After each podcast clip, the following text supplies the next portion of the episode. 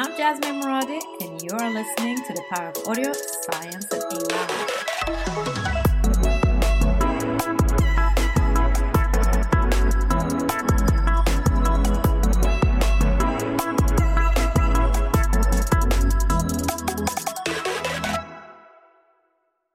Guest today is my dear friend Helena Kosinski. We met for the first time in March 2018 when I contacted her at Nielsen Music to commission Soundtrack Your Brand study, The Hidden Value in Music for Business. In January 2020, Nielsen Music was acquired by MRC, and today Helena is VP at MRC Data, focusing on business development and data sharing of the global music business. For more than two decades, Nielsen Music, MRC Data's consumer research, sales, streaming, and airplay data have been trusted source for the Billboard charts. Helen has been a part of the journey for over 11 years, and before that, she was working at PRS Music in London. Helen has studied music at Cardiff University, and she's an active speaker at MIDEM, Nylon Connect, Music Matters, and Women in Music. Today, Helen and I are going to discuss the ins and outs of MRC Data's 2020 US year-end report, which provides an overview of the music industry's leading trends, data, and insights from the past 12 months. The report is a collaboration with Billboard and outlines the powerful role music continues to play in consumers' life. With that, Helena, I welcome you and thank you so much for joining us. Thank you, Jasmine. It's such a pleasure to be here. Oh, I'm so happy to see you and doing this together with you. how are you doing? And how is my old hometown London in times like this? I am fine. London is, as the rest of the world, a very surreal place to be. Um, I don't think I've been to central London for months, um, which is quite sad. Obviously, I love the city. Um, we have had a challenging year, like many other countries around the world. Um, and London is on full lockdown. So, no pubs, no restaurants, no bars, no doing anything. Um, and of course, in the wintertime, it's grey and raining. So, conforming to its stereotype. but at least you've been uh, very busy at work. So, let us dig into your data. And I'm super excited. Thank you. In June uh, last year, uh, I saw your presentation at MIDEM, the impact of COVID 19 on music, with the focus on consumer search for the new. And with the hit of the pandemic, I believe it's very important for brands to understand how their consumers' music consumption and audio streaming behavior has shifted so they can adopt the change into their audio branding strategies. So, walk us through the key findings from your presentation.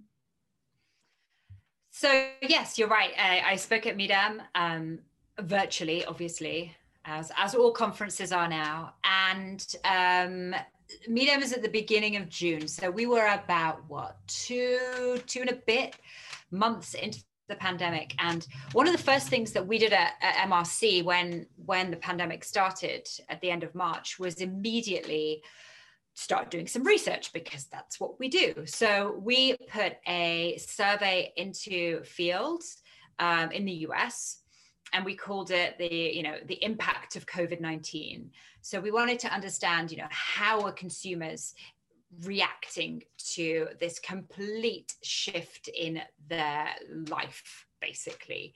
And um, and we then switched from it just being one survey into a tracker. So we we started asking these questions and then we did so on a very frequent basis. So we asked every two weeks for the first couple of months and then a little less frequently. And this year uh, we will be doing another four waves of that tracker once a quarter. So we can really start to trend how consumers' behaviors have changed. Um, so back at the beginning of June, um, I was indeed talking about the search for the new. And that's really because as the world locked down and as everyone was confined to their homes and everything stopped, you know, normal life stopped, people we saw we saw immediate change in people's behaviors obviously um, there was you know in the first couple of weeks there was a real focus on watching the news and watching a lot of television, you know, sitting in front of that screen almost, you know, 24 7, trying to figure out what's going on, what's going to happen, what does this mean? And then as time progressed and people got bored of being in front of the screen, they were constantly searching for something new to do. And actually, what we what we saw was as we as we did these waves, people were switching up their behaviors. So initially, it was watching television. Then it was almost trying to stay away from digital and and discover things like baking and you know cooking like big meals and making sourdough. I don't know how many of these you did, Jasmine, but uh, not really. Did you, did you make your own sourdough? no, no, no. Neither did I actually, but a lot of people, a lot of people really, um, really went into their kitchens, but also like crafting, um, DIY. A lot of people in those, you know, pleasant weather spring months did a lot of um, of work around the house, all those jobs that people have been putting off. But people were constantly switching and changing and looking for that new thing. Um, and one of the one of the other things that we saw a lot of, and have continued to see a significant amount of, is the um, adoption of streaming services. So people signing up for free trials and then continuing to to use different types of streaming services. So on the film and TV side, that's seen the biggest increase. Uh, Netflix, Disney Plus launched in the spring of 2020, which is probably the most perfect time as everyone was suddenly stuck at home and, and here are all the Disney movies that you and your children might want to watch. So they've had a fantastic year.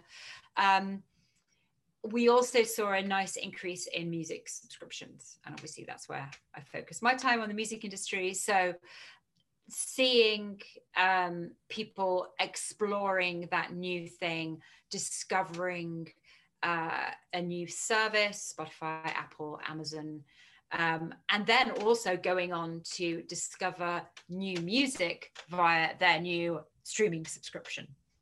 So, so you would say like overall what they're searching for it's not just like the new thing but it's also like they need to be entertained so exactly. the entire entertainment industry has suddenly become even more important because before we soak out to be entertained yes. and now when you're stuck you, you you have this hyper need uh, of of doing things and being entertained and how do you do it and then thank god we have digital yeah absolutely today. yes. It, it was all about the digital entertainment. So yes it became even more important. And yeah it was a search for for new search for entertainment and search for you know shifting things up all the time. So it wasn't necessarily new things completely but it was just new to you.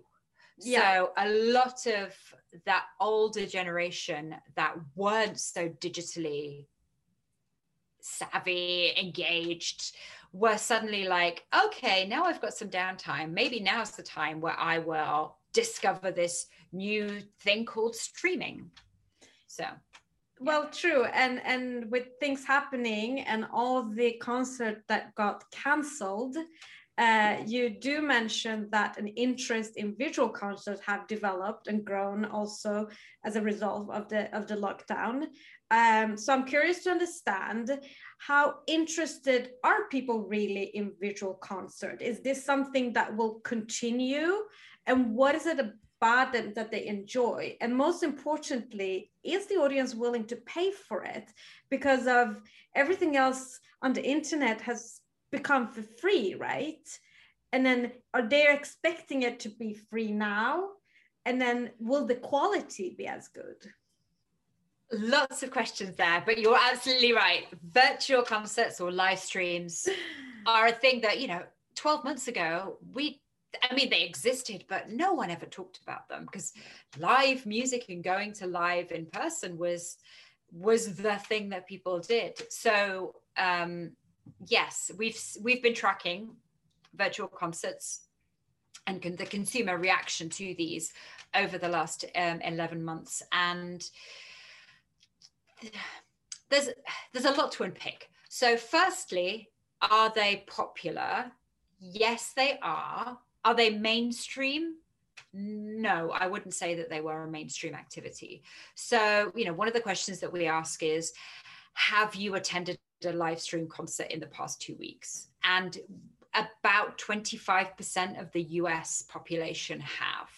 So, you know, it's not a mainstream activity. It's not over half of the population. It's about a quarter of the US population that are engaging with live streaming on some level. And that, and live stream, you know, maybe back in March was the perception was, you know, it's someone, an artist at home in their bedroom, just going out on Instagram Live or Facebook Live or something and just engaging with their fans in that way.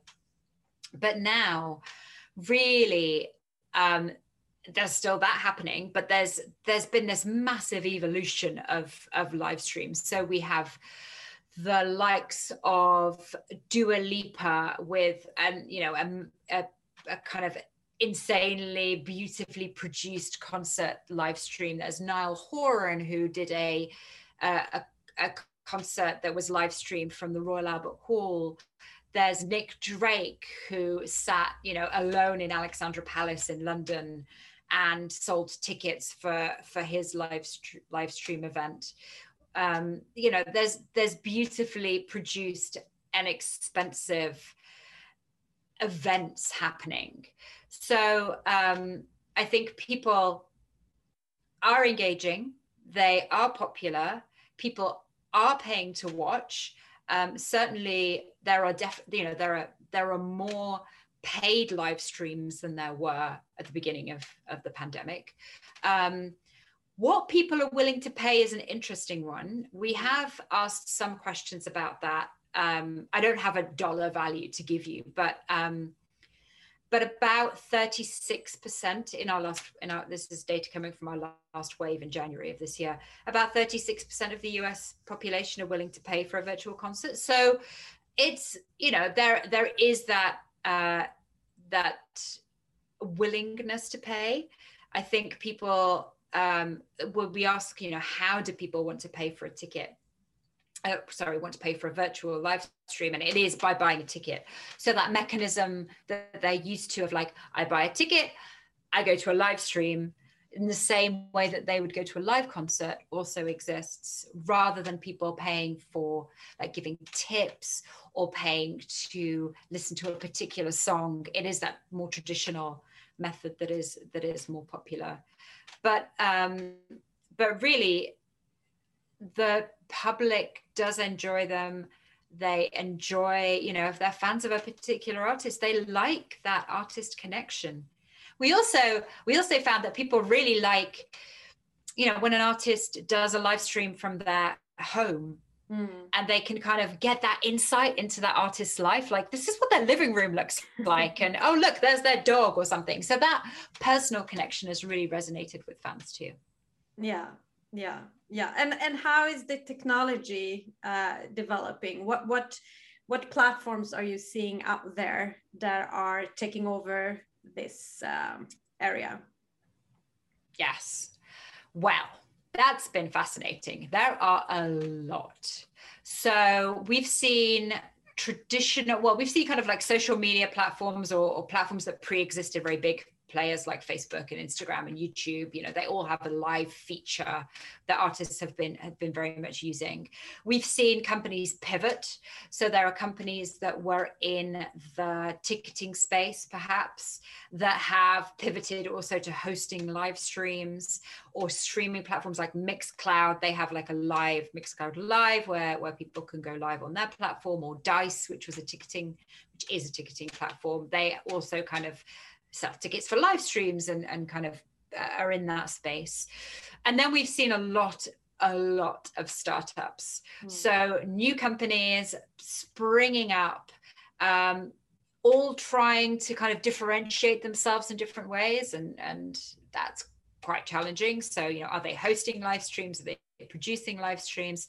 Are they you know there's there's a there's a streaming service where you get you also buy a physical speaker and I mean, this is very niche, but you buy a physical speaker, and there is a recording studio that artists will go and play in, and that speaker is perfectly tuned so that what ah. you listen to at home reflects the exact live experience in that studio. You know, there are there are lots of there's lots of innovation here, and I think along with that there will be lots of jockeying for position and um, jockeying for position and acquisitions. So we we saw a couple of weeks ago that uh, there's a platform called Veeps, which has now had a, an investment from Live Nation. Mm. So I think you know all of the big live companies are also looking at that space to figure out what they should be doing with live streaming along with live. So, but it's positive, right? Because the music industry have been standing very, you know, how to say, steady or very traditional uh, not much have happened uh, and now it gives an opportunity for entrepreneurs and for businesses to pivot to to fresher up and and, and create i think it's going to come out as it has already new amazing entertainment uh, opportunities um, absolutely i think that um, yeah i mean it's it's it's great to have a, a kind of new exciting area of the industry um, that's developed over the last couple of months. Yeah, I think it's. Yeah. I think it's. Really and the positive. most important thing here is also like trying to create something robust. So I mean, artists continue getting paid uh, for their work. Yes. And and. Yeah. One area that's always been in, in entertainment and, and concert is uh, brand sponsorship. And you guys asked a few questions um, if people were more willing to to pay for the tickets if they knew that a brand has sponsored the virtual concert. What what was the results out of that?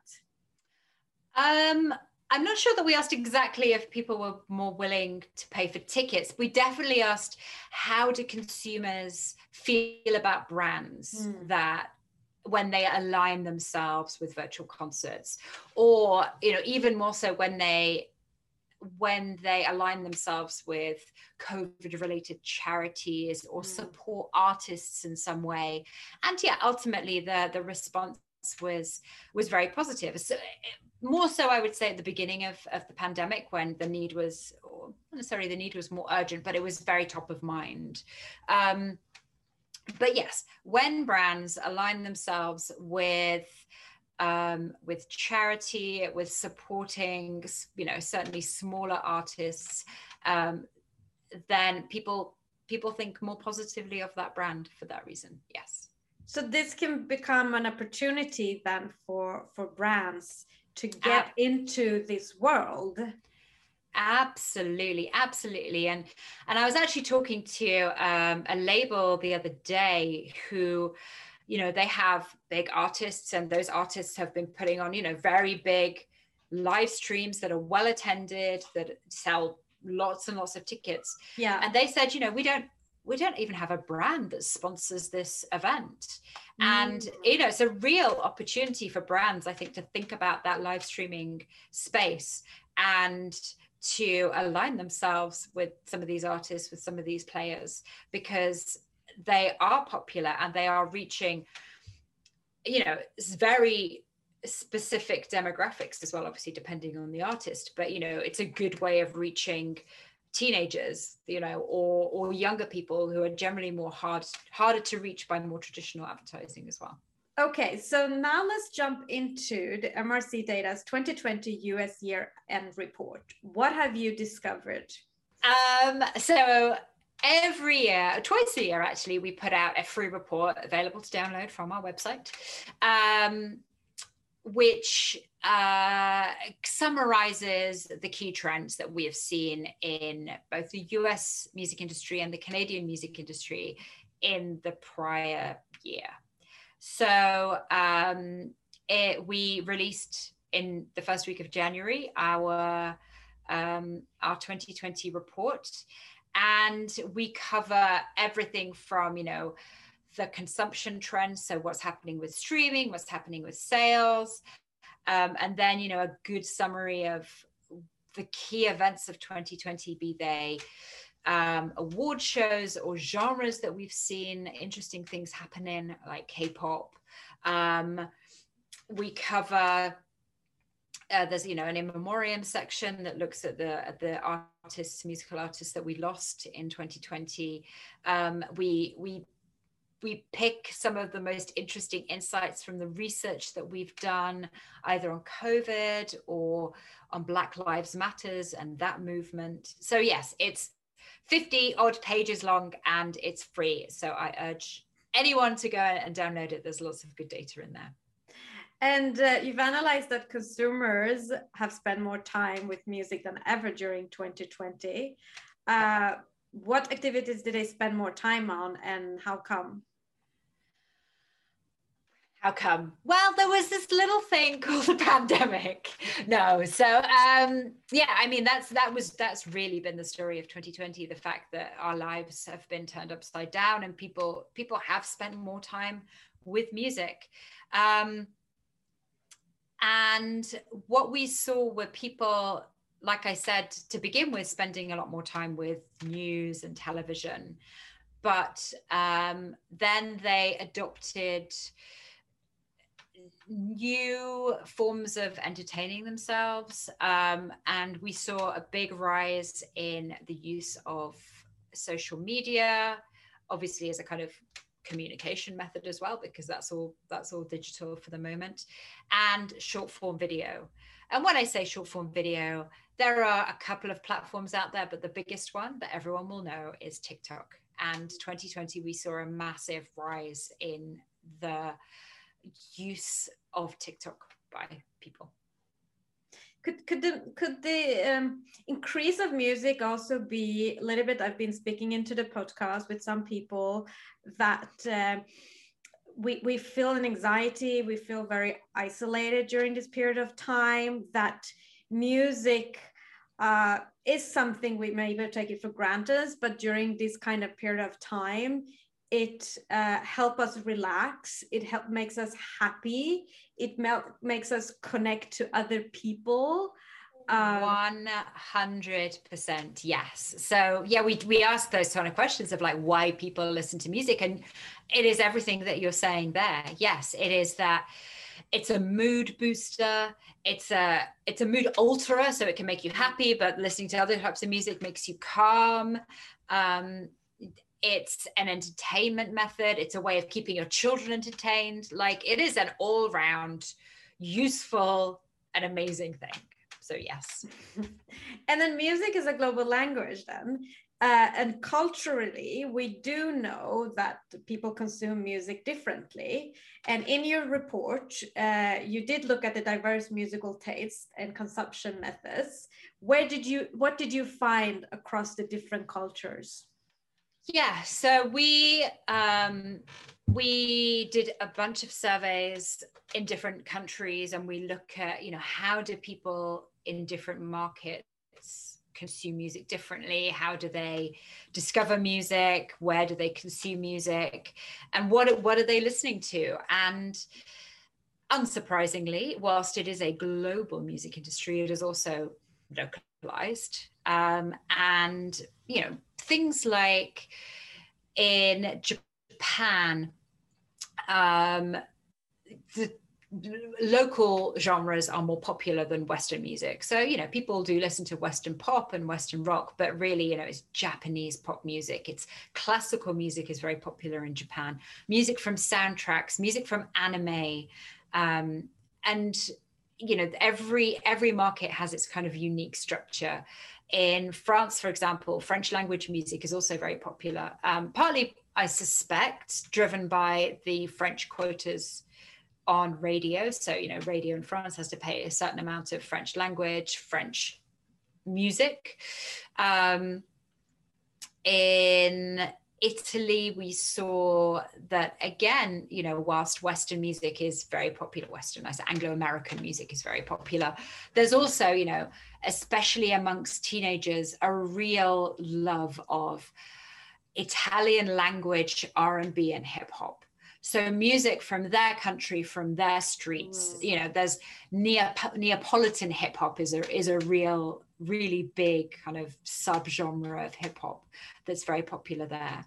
Um, oh, we see similar. No, wait, sorry, I had no idea because I mean I, am sometimes in France and yeah, I knew that French hip hop was you know yeah really huge and, and and popular, but Italian that was something new. Absolutely, okay. Italian hip hop, and but this is I mean actually hip hop is a kind of very local or local language hip hop is very important across Europe. So again, Germany, that's a it's a really big thing too. So Germany, France, Italy, all of these countries, uh, music in that local language is is hugely important. It could it also be that uh, hip hop is is is a way of uh, talking nicely about the challenges that is going on in the different you know suburbs and what's going on in the country. So instead of going out and doing negative you, you're trying to express express yourself through music which all sometimes comes the hip hop brings that out. Yeah. Abs 100% yes i think it is. It's that cultural expression of your particular situation and then that resonates very much locally um, but it doesn't necessarily translate to other countries yeah. partly due to language but then also partly due to that experience being very very local so yeah yes. yeah it really shows the power of of of of music um what it can it, it can do for us so with the whole um increase in everything with music so let us then jump into the billboard charts who is on the top and what has influenced this, these results? Wow. So there are lots of Billboard charts. Um, so let's, I'll, t- I'll talk about a couple of them. So in the US, uh, obviously Billboard have the top 200 albums chart and the Hot 100 songs chart, singles chart. So they're the kind of primary US charts. On the top of the album chart this week is Morgan Wallen, who is a country music star that, yes, as of yesterday, and we're recording this on the 4th of February, um, is in significant hot water because of a racial slur that he oh. used. So I suspect uh, his reign at the top will be limited. Um, on top of the the songs chart, um, and also on top of the Billboard global charts. So last year, Billboard launched two new global charts: uh, one global 200 song chart, and then one global excluding the US. So looking at the rest of the world and what was happening there. The same song is on top of all three charts, and that is um, Olivia Rodrigo's driver's license, which is a massive, massive hit this year, um, partly driven by TikTok, which is a driver of a lot of new music discovery and a hit maker. Um, but yes, uh, a, a, the biggest song of the year so far, undoubtedly. And do you think because of all these new platforms where uh, musicians and are able to express themselves, and as you say, the old model was okay, let's get a label and let's get me exposed. Now with the whole TikTok era and all the similar platforms, they can use it themselves, and suddenly uh, they can end up on the billboard. Is is that the possibility? So in terms of um, of you know what drives the charts, then you know they're made up. The the album charts in the US are made up of, of physical digital um, album sales um, and of streaming. The Hot 100 also includes radio um, airplay, and the global charts are you know streaming and digital downloads. I think you know there's there's a lot of ways for artists to now promote music and promote themselves. There's you know that connection with your fan is hugely hugely important.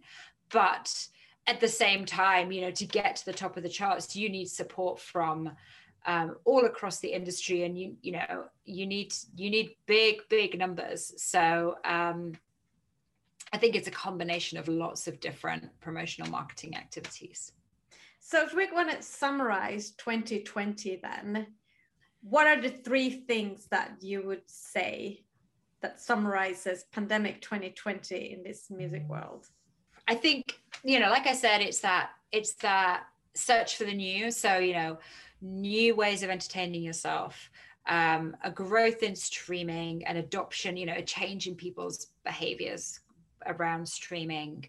Um, I think the the new developments that we saw in in live music, in short form video, in the rise of TikTok, and um, and then in terms of from a kind of musical perspective, um, and we haven't really talked about this, but like the new um not the new but like the rise in certain genres that we have saw, seen the, the the types of music that people um wanted to listen to and i think a kind of a nostalgia and a comfort that was required.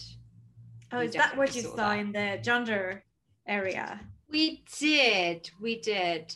I mean it's genre's been really interesting in terms of, of, of the trends that we saw but we, we saw um obviously there was impact on release schedule. So there were far fewer new releases over the summer mm. um, as it big artists who had planned you know their album launches just pushed them back. So there was there was and, and very much in the pop space. So there were far fewer new releases. Um, and so we saw a lot of people listening to older music um, going and, and looking for artists that they haven't heard for in a while or looking and listening to back catalogs from artists and that kind of nostalgia trip. I'm, I'm listening to music ah. from my ah. youth and, and it makes me feel calm and comfortable and safe and all of that.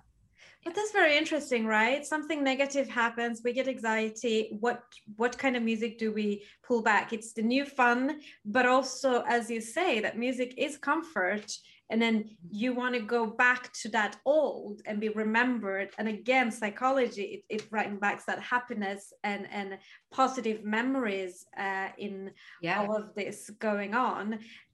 What what genders were most uh, people drawn back to? And also in your report you talk about that there were a couple of people passing away which also might be that they gone back. What genders were genres were you seeing so we saw a really big rise in on streaming platforms in country music in the US. Mm-hmm. So that I think driven by a number of things, but you know, country music is it's not surprising it's very familiar it's very american so i think for you know a lot of american listeners it's it's you know it's it's family friendly. You can put it on in the house when you've got kids at home and it's not going to offend anyone.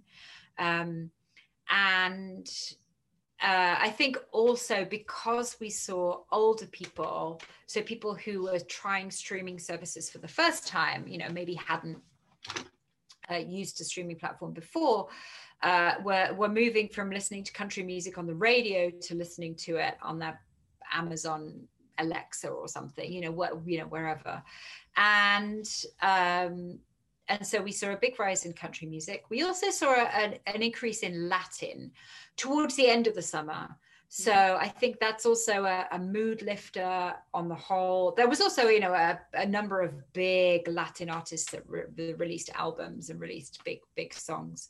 But yes, um, from a genre perspective, big increases in country music and Latin in audio streaming last year. Amazing. And and now let's put 2020 behind us. And how does the forecast looking uh, in 2021 what have you seen? What are the predictions? What are our predictions? I love this bit. So i think from a genre perspective you know we've seen in the last couple of years you know a genre like k pop or music out of Korea, pop music out of Korea, become much, much bigger in the US. Um, artists like BTS have had multiple number one albums. Super M have also had a number one album. Um, so you know, K-pop is is big you know it's not mainstream but it's very well known and, and we're always looking for the next new thing and and what we've really noticed is the rise in music and listening to music from Africa. So we asked in our most recent survey, we asked about Afro pop. And we said, you know, how many people have listened to Afro pop in the last two weeks? And it was 11% of music listeners, mm. which is, you know, a big chunk of people. And so I think in terms of where to look, Afro pop is um, an interesting area, artists coming out of that continent.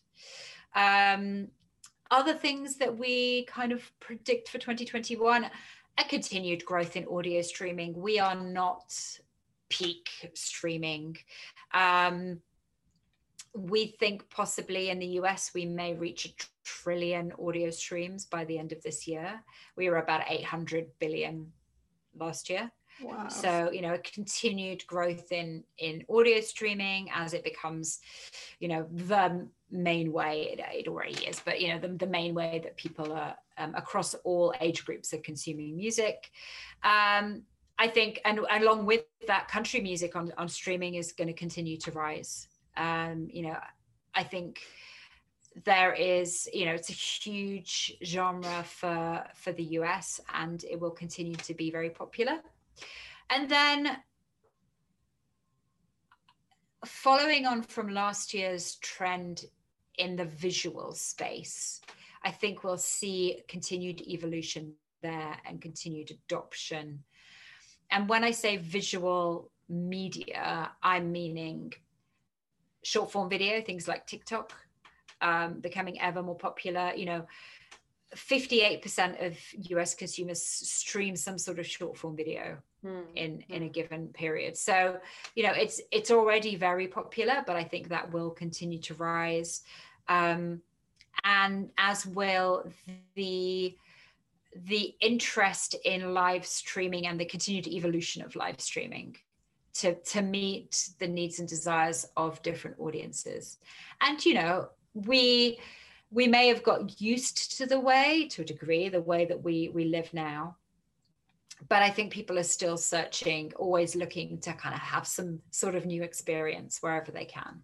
So i think the music industry's um, drive to meet that need um, is something we're going to see in 2021 and what about the gaming industry? Because music has also gone into gaming is it possibility to see streams there? And also what i'm seeing with virtual concerts are that they're trying to make it more gamification around it to make it even more amazing and, and cool. And as you say that people looking for the new now how can you bring that uh, concert uh, experience into the virtual world and vr Oh wow, so many, so many things in that question. VR, gaming, uh, gamification.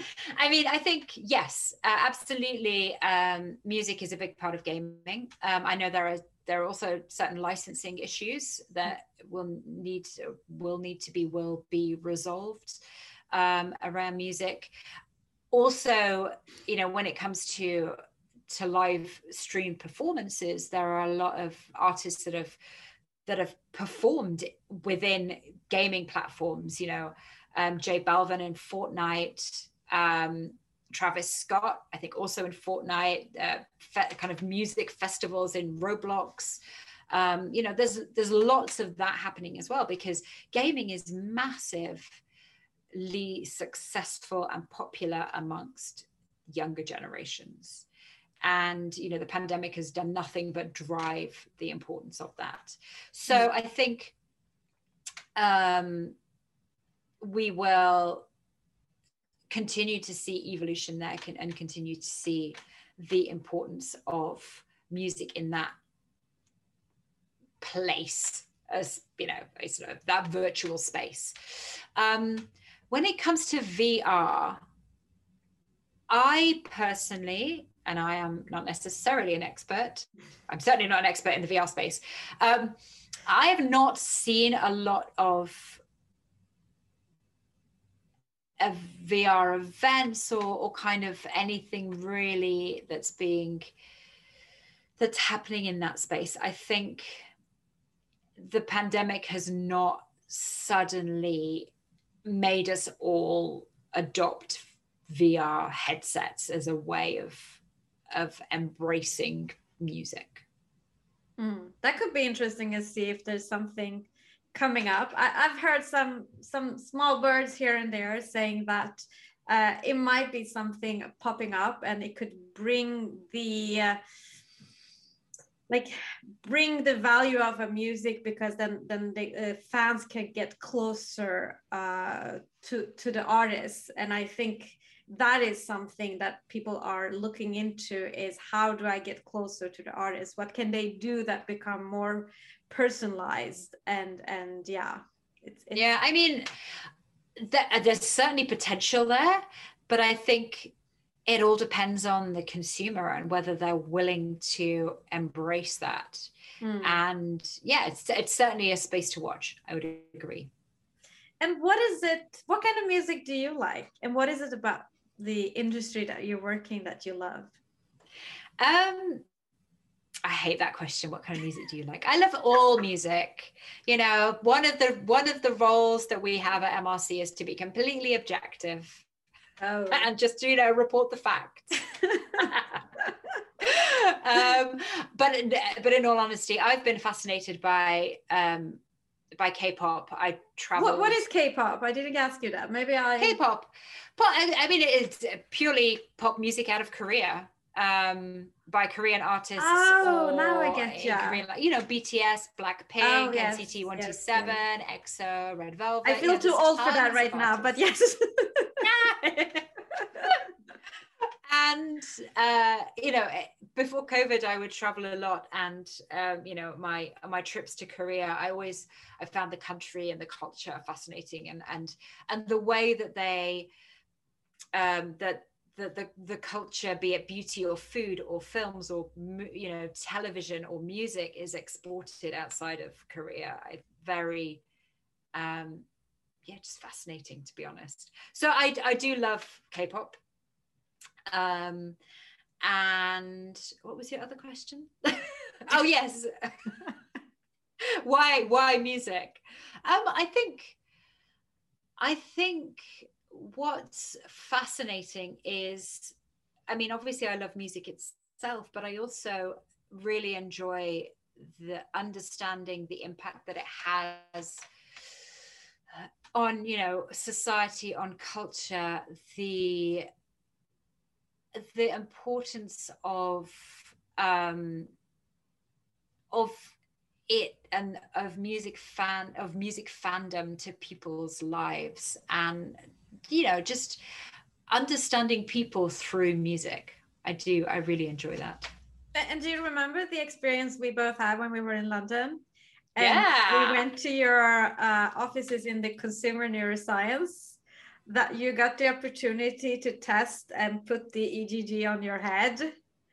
Absolutely. Yeah. So, so when we were part of Nielsen and Nielsen at that time had a neuroscience division and there was a lab and Jasmine and I went and and they you know stuck things to my head to monitor my brain waves and then made me watch some advertising.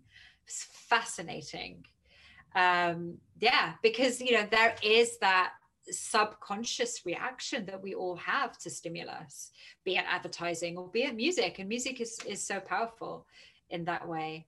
Um, yeah, so, and yeah, trying to that's what I love about what I do is like music is something that is just around us. It's like a magic around us. How do you bottle it up? And that's what I liked about when we went to the lab. At least we got an opportunity of like, okay, let her listen, let her watch us. What does pop up in in your head? it was it's really weird to be monitored in that way because obviously it's it's you can't control it. It just happens. Yeah. Yes yeah. But then like I'm, I'm, I'm so inspired and impressed because you've been in the industry now for like 18 years plus. How did you then end up in this? Because it couldn't just have been randomly right? Well i think we all you know there's a, there's an element of luck to everyone's everyone's career and trajectory. Um i did you know as you said in your introduction i did a music degree. Um because I loved it and I played the piano as a child and I I but not with an idea of ending up here for sure. Um, and then I got my first job at the PRS for music in London. Um, just you know, an entry entry level job, but an introduction and an excellent introduction to the music industry. And and I think just that constant curiosity about this space and and then you know working uh, you know i worked in the international division of the of the PRS for a couple of years and then you know kind of exploring the world of music outside of my home country. And um, you know I spent a couple of years living in the US which is obviously the biggest music market in the world. And just just yeah that constant desire to try and understand what's happening around the world more has kind of led me to this you know this great job of of of tracking what's happening in all these different countries and and what people are doing and what they're listening to and what's important well you are involved in a lot of different kind of organizations and one of them is actually well through through your work you invited me to the women in music leadership global summit branch in cannes during midem in 2019 when everything was normal uh, tell us about this organization and importance of women in the music industry. So yeah, so Women in Music is an organization with offices or, or chapters um, in multiple multiple countries around the world, uh, from you know the US, Canada, India, South Africa, and the UK. Yeah. Um, and the role is to promote um, and promote equality, diversity, um, and support women in the music space, be they artists, be they in the music business side of things, um, to yeah, to support, to provide education, and I think you know it's really it's it's a vital resource. Um, it's very important to me that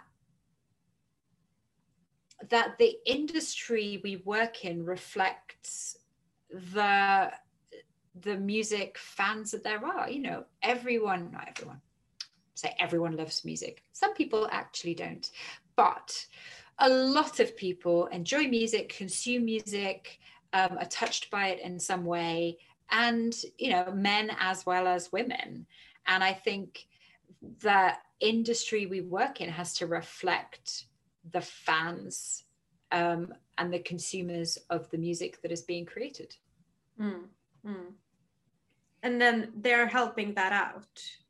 Or... Yes, helping with education, with support, with um, with providing those networks so that so that women women and men who support women um, absolutely uh, can um, can meet each other, can learn from each other, can grow, you know, all of those good things. Yeah. I mean, based on my own experience and because of the fun of the industry, it's enormous popularity to wanting to work in the music industry. Uh, and even like get the foot in is not easy. Um, what kind of advice do you have for people that want to have a, a successful career in the business side of the music? Yes, it is. Yeah, it's it can be quite a challenge. Um, I think I'm going to give some advice that I didn't do, but in hindsight, you the best advice. you know, I, I suggest that people do. So, so I think that one of the key things about the industry, and and I've never worked in any other industry, so it may also be may also be in, in other places, but music industry is actually very small and it's very much driven by networks and who you know mm. you know people know people and and it's very important to grow your network and meet as many people and to constantly keep doing that not just at the beginning of your career but you know constantly keep evolving and uh, and um, and networking i think that's that's very important the other thing that i would really advise is to learn as much as possible on the job as you can early in your career. And I think a good way of doing that is by trying to work in lots of different areas of the music business. So work for a record label and work for a publisher and work for a performing rights organization or work at a studio or work, um, you know, all these different areas in those early years of your career so you can really a build your network and get a grounding because it's quite a complex industry. There's lots of different areas lots of different moving parts and to learn about it from being in it i think is hugely powerful.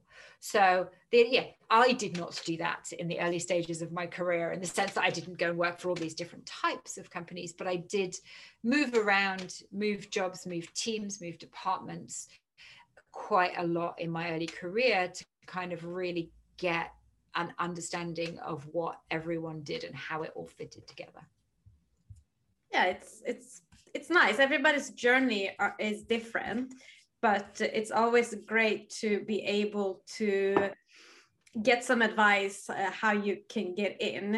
I mean people ask me the same question and i say very much like just be consistent uh, show what you love and and and just go for it and, and knock doors. That's probably yeah. what I, what i've done my way.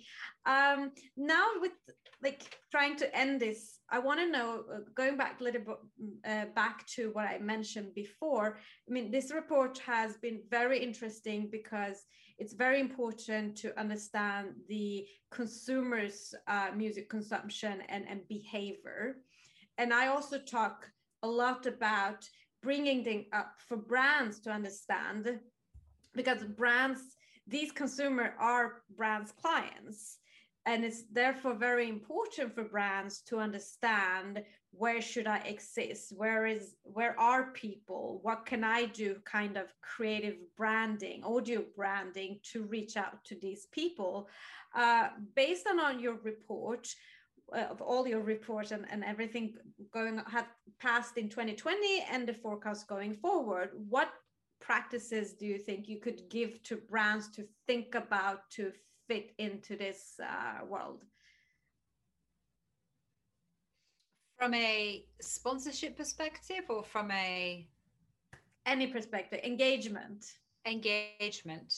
I mean, I think you're absolutely right. Obviously, music consumers are brands consumers. Um, I think music allows brands to access a um, a consumer that can be hard to reach in other ways. Um, I think that there is a lot happening in the music space. Um, especially as we've discussed with live streaming that that brands should really pay attention to you know aligning themselves with the right artist or the right cause can really um, can really influence the way that consumers feel about that brand. Um, it can be really powerful. And you know there are there are lots of brands that work with with music or with artists um, and have aligned themselves over the years and quite strongly um, with the music space. And yeah they they certainly see brand lift or the kind of perception of the brand increase because um, of of that very smart alignment. And and we can you know we we work a uh, we work with brands and we help both um, helping brands make sure that they're partnering with the right sort of artist that's going to give the right sort of perception mm. of their brand. Mm, and and then measure and measuring the impact of that of that um, brand alignment. So yes, very do, do not overlook music um, brands out there. It is um, it is a very diverse space. There will be an artist or a genre or an event or something that absolutely meets your criteria in terms of who you want to reach.